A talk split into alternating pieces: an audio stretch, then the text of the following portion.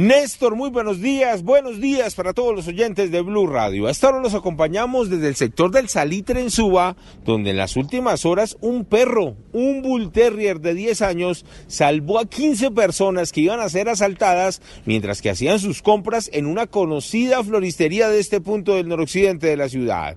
Dicen sus propietarios que tres delincuentes llegaron armados, intimidaron a todas las personas que estaban comprando, a los que estaban vendiendo y de allí sometieron a varios de ellos, los obligaron a tirarse al piso mientras que les quitaban su pertenencia.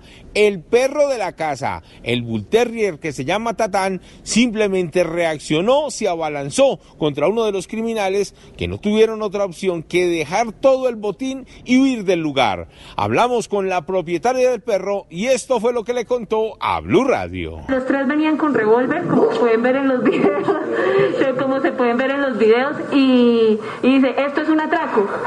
Eh, afortunadamente las niñas no son escandalosas ni nada y todas se quedaron quietas. Los delincuentes quedaron grabados en varias cámaras de seguridad y le piden a la policía de Suba que por favor actúe, que haga patrullajes en el sector porque el perro no va a estar siempre en el sitio para cuidarlos de los ataques de los criminales. Hablemos del otro hecho de la noche que tiene que ver con la captura de una banda conocida como los verdugos, quienes engañaban a las niñas menores de edad y las obligaban a ejercer la prostitución en un bar de la localidad de Bosa.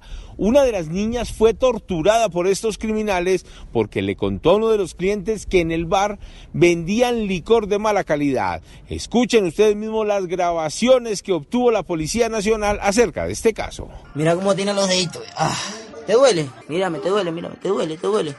Te duele, te duele. ¿Por qué no lloraste cuando estaba echando paja? ¿Por qué no lloraste? Te duele, mira. Vamos a matarla con el taladro. Mira, mira.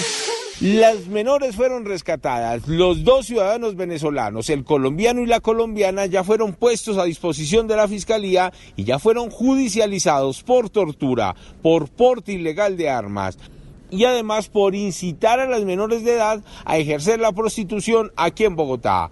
Les cuento que en las últimas horas la policía realizó 11 allanamientos en Bogotá para poder identificar a esos vándalos que vienen haciendo de las suyas en la capital del país. En algunas casas encontraron hasta sillas de entidades bancarias y dice la misma Policía Nacional que en las próximas horas entregará detalles de los operativos realizados en nuestra ciudad. Eduard Porras, Blue Radio.